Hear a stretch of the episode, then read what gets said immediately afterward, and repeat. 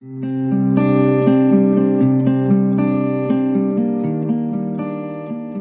نام خدا همکاران محترم با سلام من ریاهی هستم متخصص قلب و عروق. امروز 23 اردیبهشت ماه سال 1399 هست و همونطور که می‌دونیم از اعلام اولین مورد ابتلا به ویروس جدید کرونا که بعدا اسم بیماری اون شد کووید 19 حدود چهار و نیم ماه میگذره و حدود دو ماه هم هست که سازمان بهداشت جهانی این بیماری رو رسما به صورت یک پندمی اعلام کرد و خب شیوع این بیماری و مرگ و میر اون همچنان در حال افزایش هست. الان تعداد موارد ابتلا به این بیماری از مرز 4 میلیون در دنیا گذشته و تعداد مرگ و میر هم بر اساس آمار رسمی کشورها به عدد 285 هزار رسیده. این در حالیه که البته خوشبختانه در بسیاری از کشورها تعداد موارد جدید و تعداد مرگ و میر جدید منحنیش به سطح پلاتو رسیده و در بعضی کشورها هم در مرحله نزولی هست. البته آینده اپیدمیولوژیک این بیماری خیلی قابل پیش بینی نیست. و فرضیه های متعددی وجود داره و طبیعتا همه امید داریم که بهترین اتفاق در آینده رقم بخوره و بهترین پیش بینی اتفاق بیفته و البته لازمه که همه برای بدترین شرایط هم آماده باشیم. بخشی از این آمادگی هم آمادگی علمی هست و با توجه به اینکه یافته های علمی و توصیه ها به شدت در این بیماری dynamic هست خیلی ضرورت داره که ما درباره نکات مختلف مربوط به این بیماری update باشیم و یافته های علمی و تجربیات رو با هم share کنیم. و همونطور که می‌دونیم بخش مهمی از عوارض این بیماری عوارض قلبی اون هستند که معمولا در مراحل انتهایی این بیماری اتفاق میفته و در این ارائه هم سعی میشه به صورت کوتاه این عوارض قلبی خدمتتون مرور و تقدیم بشه. برای شروع برای اینکه ببینیم عوارض قلبی این بیماری کجای این بیماری هستند خوب یک بار course بیماری رو با هم مرور کنیم. همونطور که می‌دونیم این بیماری سه stage داره. stage اول مرحله که علائم خفیف بیماری در اون اتفاق میفته و یافته های آزمایشگاهی هم خیلی جزئی هستند مرحله دوم مرحله اصلی بیماری هست به جهت عوارض ریوی یعنی علائم ریوی رو داریم و همینجور تغییرات CT ریوی در این مرحله است که ممکنه دیده بشه. و مرحله سوم که مرحله مهم بیماری به جهت عوارض و mortality هست مرحله hyperinflammation هست که ما افزایش marker های inflammatory و cardiac رو داریم. یک بار این مراحل رو اگه به جهت symptom ها و sign های clinical هم بخوایم مرور کنیم و به جهت درمان هایی که فعلا به صورت experimental برای این بیماری وجود داره خب در مرحله اول که مرحله خفیف بیماری هست همونجور که صحبت شد معمولا علائم constitutional بیماری وجود داره. به صورت تب و سرفه و احیانا سردرد و اگه آزمایش هم از بیمار گرفته بشه تغییرات خفیف آزمایشگاهی به صورت لنفوپنی داریم و اگه افزایش مارکرها رو هم داشته باشیم به صورت خیلی جزئی و خفیف هست. در مرحله دوم همونطور که گفته شد مرحله ریوی هست که خب به جهت sign ها و symptom ها موارد مربوط به ریه هست یعنی تنگی نفس و هایپوکسی و همینطور تغییراتی که در CT دیده میشه. و مرحله سوم هم که مرحله hyperinflammation هست ما ARDS رو داریم و همینجور cardiac failure و به جهت آزمایشگاهی هم تغییرات شدید مارکرهای التهابی و مارکرهای cardiac به جهت درمان های احتمالی هم همونطور که می‌دونیم تمام modality های مختلف درمانی که الان دارن برای کووید 19 ازشون استفاده میشه همه experimental هستن و جمله مهم اینه که این بیماری فعلا درمان قطعی و اثبات شده نداره. خب درمان های antiviral و درمان های روتین دیگه مثل هیدروکسی‌کلروکین در تمام قسمت های این بیماری استفاده میشن و درمان های اختصاصی تر مثل immunomodulator ها عمدتا در مراحل انتهای این بیماری یعنی در اواخر stage دو و به خصوص در stage سه هست که استفاده میشن. نکته دیگه که درباره این بیماری وجود داره و مشخص نیست عوارض late این بیماری هست برای مبتلایانی که survive می‌کنن. اینکه در ماهای آینده آیا چه عوارضی ممکنه براشون ایجاد بشه از جمله دچار delayed myocarditis یا arrest قلبی بشن و همینجور در سالهای آینده که آیا ممکنه دچار عوارضی مثل فیبروز ریه بشن یا خیر. چون به هر حال از عمر بیماری فقط چند ماه میگذره و گذر زمان هست که این نکات رو مشخص خواهد کرد. این عوارض رو اگه به جهت بازه زمانی در سیر بیماری هم بخوایم مرور کنیم بر اساس این مطالعه که در لنست منتشر شد سپسیس حدود روز دهم هست که اتفاق میفته و ARDS روز دوازدهم و عوارض قلبی به صورت کاردیاک در شروع هفته دوم هست به صورت متوسط که در بیماران اتفاق میفته به دنبال اون هم اکیوت کیدنی و روز 17 هم, هم سکندری ها و روز مرگ این بیماران هم به صورت متوسط روز 19 هم بوده که در این رجیستری دیده شده. اما عوارض کاردیوواسکولار این بیماری رو اگه بخوایم نام ببریم بر اساس مقاله یوروپیان هارت جورنال که عوارض سارس، مرس و کووید 19 رو با هم مقایسه کرد بر اساس registry های موجود عوارض قلبی این بیماری شامل myocardial injury و از جمله فرم حاد اون و همینطور فرم شدید اون به صورت shock بوده و همینطور آریتمی ها اما همه عوارض قلبی کووید 19 رو اگه بخوایم همراه با اتیولوژی های احتمالی در یک تصویر ببینیم بر اساس مقاله Circulation فنوتایپ های مختلف عوارض قلبی شامل این موارد هستند. یعنی تایپ 1 MI به این معنی که استرس ناشی از این عفونت باعث rupture یا erosion پلاک بشه و بیمار دچار یک MI کلاسیک بشه. همینطور تایپ 2 MI به این معنی که به خاطر به هم خوردن بالانس supply و demand فرد دچار ایسکمی و infarction میوکارد بشه. همینجور viral myocarditis coronary microvascular ischemia و stress cardiomyopathy و نهایتا tachyarrhythmia. اما به جهت اینکه چه مکانیزم هایی ممکنه باعث این فنوتایپ های cardiac بشن فرضیه های متعددی وجود دارن. از جمله hypotension hypoxia و از جمله با توجه به اینکه ورود این ویروس به سلول توسط گیرنده ACE 2 هست این گیرنده هم ممکنه که در بعضی از عوارض قلبی این بیماری دخیل باشه. همینطور cytokine storm adrenergic stimulation و نهایتا coagulopathy هم می‌تونه یکی از مکانیزم های مهم عوارض مختلف این بیماری باشه. این علت ها رو اگه بخوایم یک تقسیم بندی کلی هم بکنیم میشه به سه قسمت تقسیم کرد. یکی direct myocardial injury هست به معنی آسیبی که ویروس مستقیم به میوکارد می‌تونه برسونه. دسته مهم دیگه immunopathology و hyper هست. و دسته سوم هم اثر خود respiratory failure و hypoxemia که همه این موارد می‌تونه باعث افزایش های cardiac injury بشه همینجور آریتمی، acute coronary syndrome و نهایتا هم تظاهرات مختلف heart failure درباره این بیماری نکته مهمی که خوبه به صورت مستقل بهش پرداخته بشه بحث افزایش biomarker ها هست که خب می‌دونیم مارکرهای مختلف inflammatory و cardiac به خصوص در مراحل انتهایی این بیماری ممکنه افزایش پیدا بکنن و این افزایش رابطه significant ی با mortality داشته.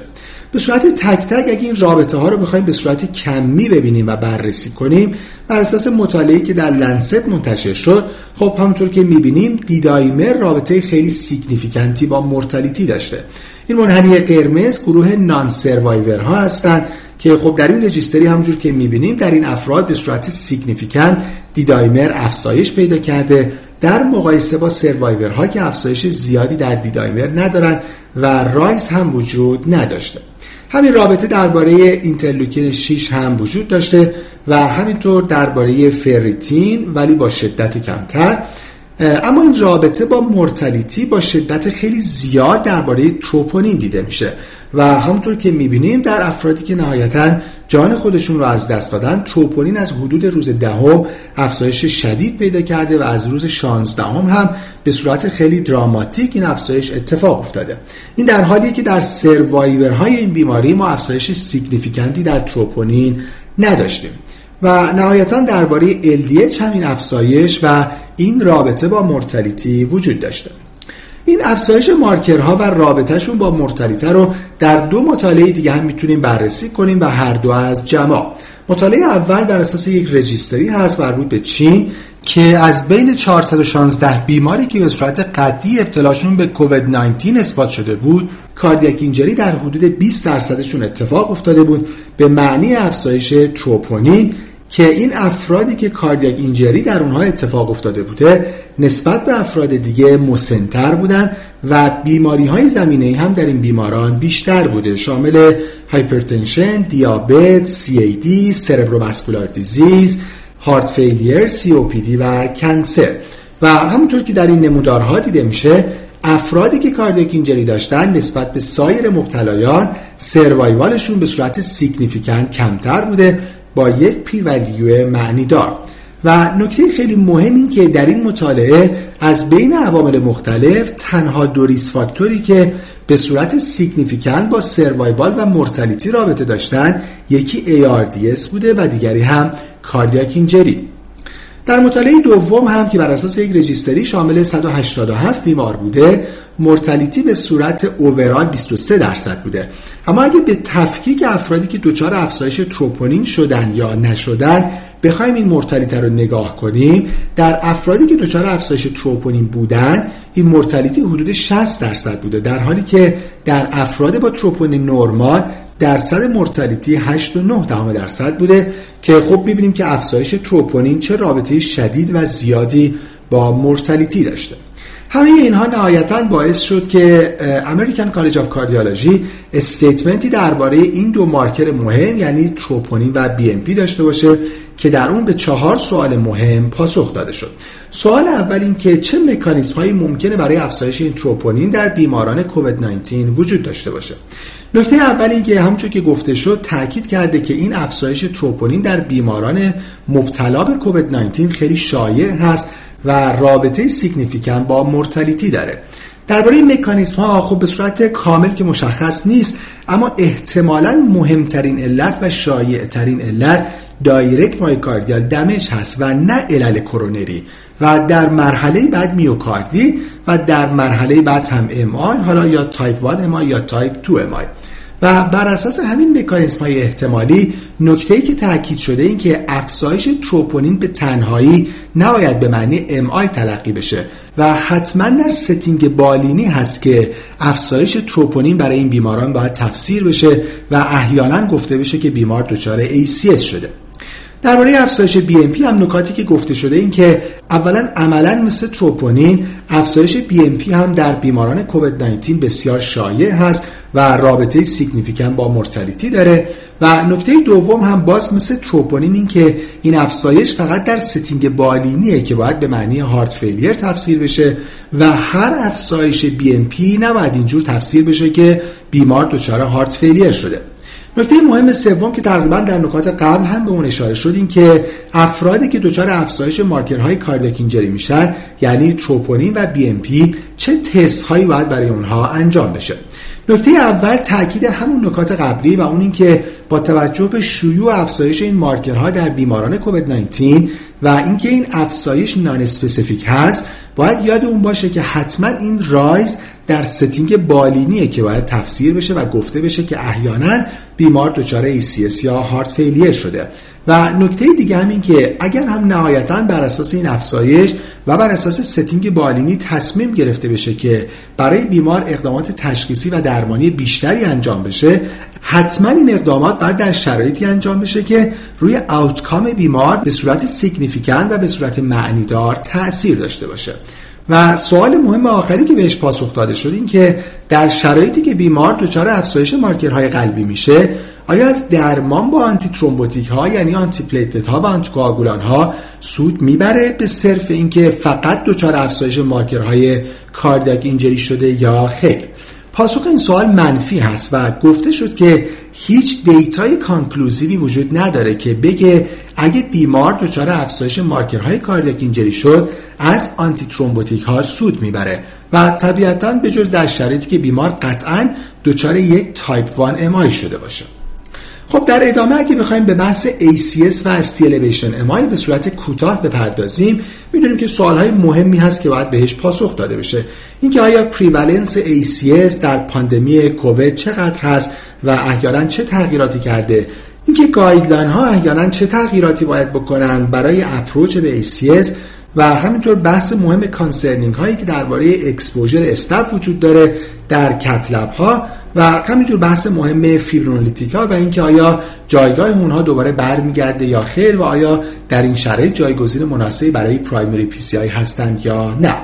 اما در بین نکات مختلف مربوط به ACS نکته رو که اینجا می‌خوایم بهش بپردازیم بحث MI و pseudo MI هست. به این معنی که خب بسیاری از بیمارانی که در شرایط عادی اگه مراجعه می‌کردن کاملا علائمشون علائم تیپیک برای MI تلقی می‌شد و با بیمار به صورت یک بیمار ACS برخورد می‌شد. در شرایط کووید ممکنه که همون بیماران با همون علائم MI نباشن و فقط یک pseudo MI باشن و اصلا داستان چیز دیگه غیر از MI باشه که این اتفاق خیلی به صورت شایع در این ماهای گذشته اتفاق افتاده و در registry ها دیده شده که به صورت case بعضی از اونها رو مرور می‌کنیم. case اول از توییتر انتخاب شده. بیمار 49 ساله‌ای با تب و تنگی نفس که با توجه به اینکه وضعیت بیمار stable بوده تست کووید از بیمار گرفته میشه و بیمار توصیه میشه که در منزل قرنطینه بشن. یک هفته بعد خانواده بیمار با توجه به اینکه می‌بینن که بیمار تلفنی پاسخ نمیده اورژانس رو خبر می‌کنن. اورژانس وقتی مراجعه می‌کنه به منزل بیمار دچار hypotension بوده و دچار distress تنفسی که به اورژانس آورده میشن و intubé میشن و از بیمار نوار قلب گرفته میشه که خب همونطور که می‌بینیم نوار کاملا منطبق با یک inferoposterolateral ST elevation MI هست. طبیعتا بیمار به cath lab منتقل میشه و آنژیوگرافی انجام میشه اما نتیجه آنژیوگرافی کاملا نرمال بوده و عملا تشخیص بیمار فقط یک COVID myocarditis بوده. case دوم هم از توییتر هست. خانم 63 ساله ای که با chest pain به اورژانس آورده میشن. برای بیمار آنژیوگرافی کرونر انجام میشه که نرمال بوده ولی در LV angiogram همونطور که می‌بینیم خب واضحا base قلب کاملا نرمال هست و اصلا hyperdynamic و نواحی apical کاملا akinetic که همه چی به نفع تشخیص یک apical ballooning syndrome یا یک Takotsubo cardiomyopathy بوده. که خب همونجور که صحبت شد خانم 63 ساله ای بودن که در این مدت خیلی استرس این بحثای کرونا رو داشتن و اون روز هم که این اتفاق براشون افتاده بوده در حال دیدن اخبار مربوط به کرونا بودن و اینجا توصیه شده که خوب یک ترم جدیدی هم ابداع بشه به اسم کروناتسوبو. case سوم از European Heart Journal انتخاب شده. بیمار خانم 75 ساله ای بودن که ده روز بوده که تب داشتن و به خاطر تنگ نفسی که اخیرا پیدا کرده بودن بیمار بستری میشن. همودینامیکی بیمار stable بوده و نوار قلب هم کاملا نرمال بوده در آزمایش ها بیمار لوکوسیتوز داشتن و تروپونین کاملا افزایش یافته همراه با saturation اکسیژن نرمال. برای بیمار ایکو انجام میشه که بطن راست به شدت dilate و dysfunctional بوده با یک PAP افزایش یافته یعنی mean PAP حدود 60 میلیمتر جیوه سونوگرافی داپلر هر دو اندام تحتانی کاملا نرمال بوده و طبیعتا باز با شک به آمبولی ریه برای بیمار سیتی آنژیوگرافی انجام میشه که تصاویر پارانشیم ریه همونطور که دیده میشه واضحا به نفع کووید 19 هست یک انفیلتراسیون دو طرفه. و در سیتی آنژیوگرافی هم همونطور که می‌بینیم بیمار واضحا filling defect داشته هم در bifurcation و هم در LPA و هم در RPA و نهایتا بیمار با تشخیص آمبولی ریه و کووید 19 تحت درمان با آنتیکواگولان LMWH با دوز درمانی قرار بگیره همراه با آنتی وایرال و هیدروکسی کلروکین case بعد هم خانم 53 ساله بودن که سابقه بیماری خاصی نداشتن. بیمار با severe fatigue به اورژانس آورده میشن در حالی که از یک هفته قبل هم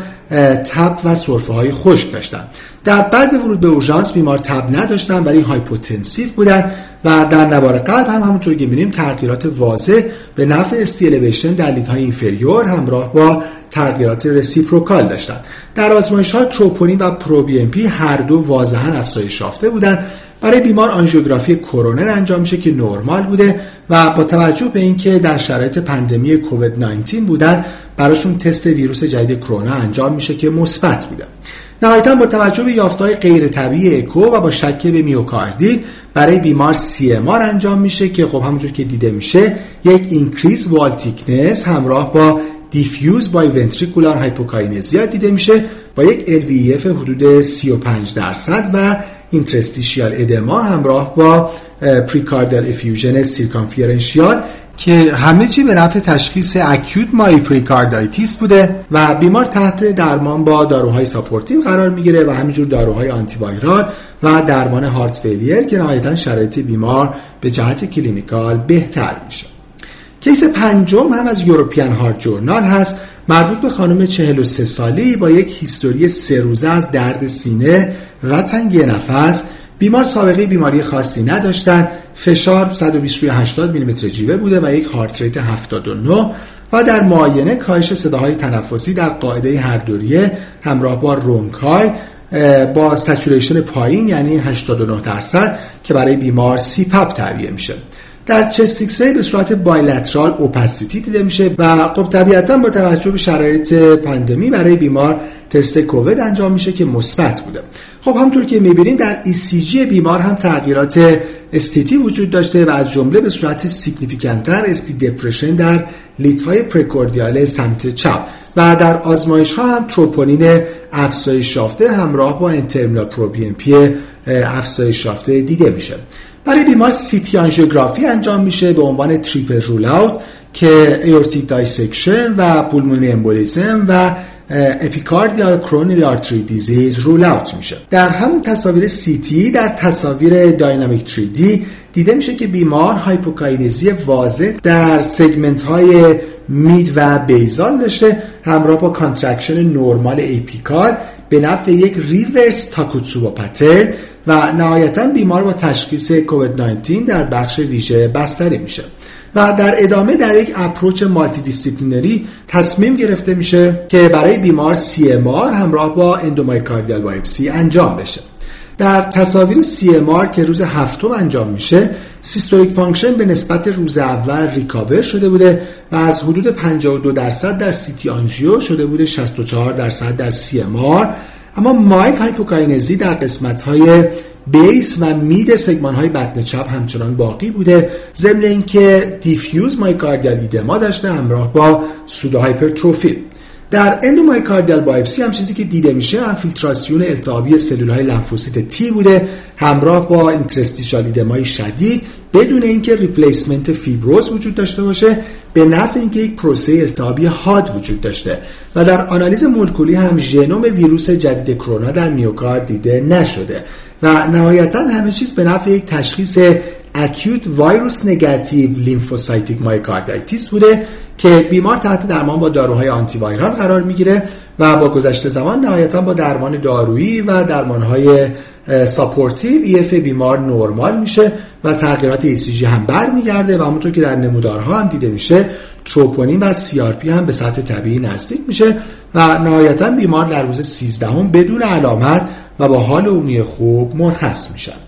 case آخر هم مجددا از European Heart Journal انتخاب شده مربوط به بیمار 37 ساله‌ای که با درد سینه و تنگی نفس و diarrhea به اورژانس مراجعه کرده بودند. بیمار فشار پایین داشتن حدود 80 روی 50 میلیمتر جیوه همراه با تروپونین افزایش یافته و با این تصاویر chest X-ray و CT که واضحا کاردیومگالی همراه با pleural effusion دیده میشه و با انفیلتراسیون واضح در هر دو ریه و این تغییرات نواری به صورت ST depression های diffuse و ST elevation در lead 3 و در اکوی که برای بیمار انجام میشه بیمار یک EF 27 درصد داشتن. برای بیمار به صورت اورژانسی CT آنژیوگرافی کرونر انجام میشه که نرمال بوده. در این فاصله تست کرونای بیمار هم میاد که مثبت بوده و تشخیص کووید 19 برای بیمار قطعی میشه و نهایتا بیمار با تشخیص coronavirus fulminant myocarditis همراه با شوک کاردیوژنیک و pulmonary infection بستری میشن و تحت درمان با داروهای supportive و همینجور داروهای antiviral قرار می‌گیرن و همینطور درمان antimicrobial به جهت secondary infection یک هفته بعد با درمان هایی که انجام میشه EF بیمار به سطح نرمال برمیگرده و مارکرها هم به صورت significant سطحشون بهتر میشه. و نهایتا بعد از سه هفته بیمار با حال عمومی خوب از بیمارستان مرخص میشن. این موارد رو اگه می‌خوایم به صورت خلاصه جمع کنیم بر اساس این تصاویری که مربوط به وبیناری از Imperial College هست چهار نکته مهم وجود داره. نکته اول این که myocardial injury در کووید 19 شایع هست و پروگنوز رو بسیار بد می‌کنه. با مورتالیته حدود 50 درصد وقتی که مارکرهای افزایش یافته cardiac injury داشته باشیم. نکته دومی که با توجه به سن بیماران و risk factor هایی که داشتن می‌تونیم بگیم که با یک viral myocarditis تیپیک مثل بقیه موارد مایکاردایتیس روبرو نیستیم. نکته سوم درباره مکانیزم ها و اینکه کاملا مشخص نیست. آیا این درگیری قلبی فقط ویژگی فاز انتهایی یک بیماری التهابیه یا اینکه آیا ترومبوز در این آسیب قلبی دخیل هست یا علتهای دیگه هم وجود دارد؟ و نکته آخر هم درباره اقدامات تشخیصی و درمانی که باید برای این بیماران انجام داد. اینکه آیا بیوپسی و یا سی به این بیماران و به management شون کمکی می‌کنه یا خیر و یا باید بدون اینکه این اقدامات انجام شه برای بیمار اقدامات درمانی به صورت empirical انجام بشه. در صورت درباره آسیب قلبی در این بیماران نکات مبهم مختلفی وجود داره که نیاز به گذشت زمان داره تا مشخصتر بشه. به صورت خیلی کوتاه چند نکته هم درباره آرزه آریتمی در این بیماران مرور کنیم. اولا شیوع آریتمی در این بیماران بر اساس یک registry حدود 16.7 درصد بوده. V-tach و VF در registry دیگه حدود 59 درصد شیوعش بوده. و نکته دیگه هم این که اگه بیمار دچار یک آریتمی malignant بشه مثل V-tach یا VF در کنار افزایش تروپونین حتما باید به myocarditis فکر کرد. اما به عنوان نکته پایانی و به عنوان یکی از مباحث مهم مربوط به آریتمی در setting کووید 19 مرور کوتاهی داشته باشیم درباره این ترکیب دارویی یعنی هیدروکسی کلروکین و آزیترومایسین. همونطور که می‌دونیم این ترکیب از تاریخ 20 March 2020 نامش بیشتر شنیده شد. به دنبال مطالعه‌ای که در مجله International Journal of Antimicrobial منتشر شد. و در اونجا در یک مطالعه خیلی کوچک با حجم نمونه خیلی کم با follow-up خیلی کوتاه و به صورت open label و non-randomize دیده شد که ترکیب هیدروکسی کلروکین و آزیترومایسین روی outcome این بیماران و روی بهبودشون به صورت significant نسبت به گروه کنترل موثرتر بوده. فردای اون روز بود یعنی 21 March که این توییت مشهور رئیس جمهور ایالات منتشر شد و در اون از این ترکیب یعنی ترکیب هیدروکسی کلروکین و آزیترومایسین به عنوان یکی از بزرگترین game changer های تاریخ پزشکی نام برده شد و خب این در سطح public اعلام شد که واکنش های زیادی رو هم در مجامع پزشکی داشت. به عنوان نمونه این توییت که گفته شد که بیماران زیادی هستن مبتلا به لوپوس و RA که اینها دارن هیدروکسی کلروکین مصرف می‌کنن اما همچنان دچار کووید 19 میشن و هشدار داده شد که حتی اگه این ترکیب موثر باشه اون قدرها هم که فکر میشه موثر نیست و نمیشه بهش امید بست و نیاز هست که این داروها مطالعات بیشتری براشون انجام بشه.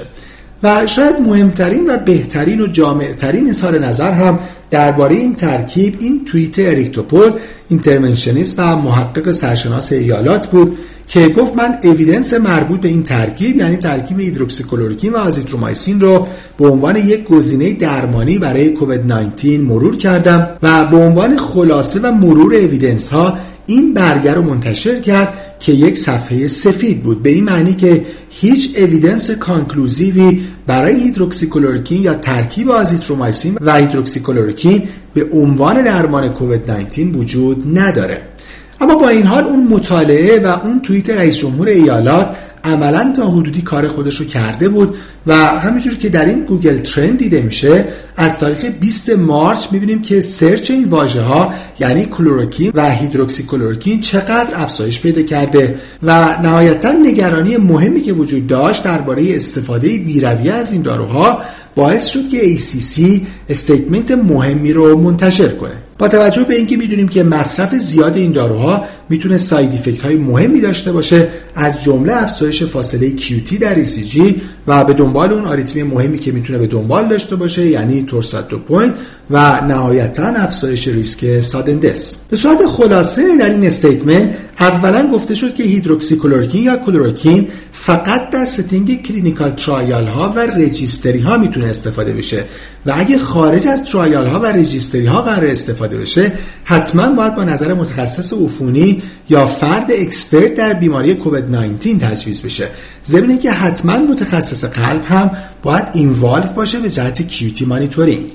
نکته بعد این که قبل از enroll کردن بیماران حتما باید اگه بیمار داروهای دیگه ای داره مصرف می‌کنه که QT رو طولانی می‌کنه DC بشه و حتما warning داده بشه که بیمار این داروها رو در طول درمان با هیدروکسیکلورکین یا کلورکین استفاده نکنه. همینطور حتما باید از بیمار ECG baseline گرفته بشه و renal function و hepatic function و پتاسیم و منیزیم هم حتما باید چک و آزمایش بشه. خب طبیعتا QT corrected بیمار حتما باید اندازه گیری بشه و بر اساس risk score ی که وجود داره حتما باید ریسک QT prolongation برای بیمار اندازه گیری بشه. که خب بر اساس این table هست و می‌دونیم که اگه بیمار 11 point یا بیشتر بگیره عملا high risk برای QT prolongation هست. برای enrollment هم نکته ای که مهم هست این که حتما باید به contraindication ها دقت بشه که شامل این موارد هست یعنی congenital long QT syndrome شناخته شده یا در موارد مصرف دارو به صورت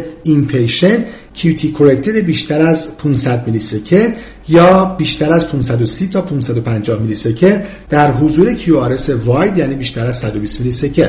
و همینطور بیماری که high risk باشه یعنی risk score 11 یا بالاتر داشته باشه و نشه بیمار رو به جهت QT prolongation monitor کرد. در setting out هم این اعداد برای QT میشه بالای 480 millisecond یا در حضور QRS wide بیشتر از 510 تا 530 millisecond یا اینکه اصلا بیمار high risk باشه برای QT prolongation یعنی score 11 یا بالاتر داشته باشه. و به عنوان ongoing monitoring هم نکاتی که گفته شد به صورت خلاصه این که حتما پتاسیم و منیزیم بیمار باید مانیتور بشه و optimize بشه و به جهت داروهایی هم که ممکنه باعث اختلال الکترولیتی بشن حتما باید مصرفشون مانیتور بشه مثل diuretic های تیازیدی یا loop diuretic ها که می‌تونن باعث هایپوکالمی یا هایپومنیزمی بشن. طبیعتا اگه بیمار دچار polymorphic VT بشه یا سینکوپی که به جهت اتیولوژی مرتبط با آریتمی دونسته بشه در این شرایط حتما باید داروی بیمار قطع بشه. و به جهت کم کردن دوز دارو هم اگه در حین درمان بیمار دچار QT corrected بالای 500 بشه در حضور QRS نرمال یا QT corrected بیشتر از 530 تا 550 در حضور QRS wide یعنی بیشتر از 120 millisecond یا افزایش بیشتر از 30 تا 60 millisecond در QT corrected داشته باشه حتما ضرورت داره که دوز داروی بیمار کم بشه. همکاران محترم امیدوارم که این توضیحات برای practice تون مفید بوده باشه. ضمن که امیدوارم این شرایط و این روزها هرچه زودتر و با خسارت کمتر به پایان برسه. از توجهتون سپاسگزارم. با آرزوی سلامتی و خدا نگهدار.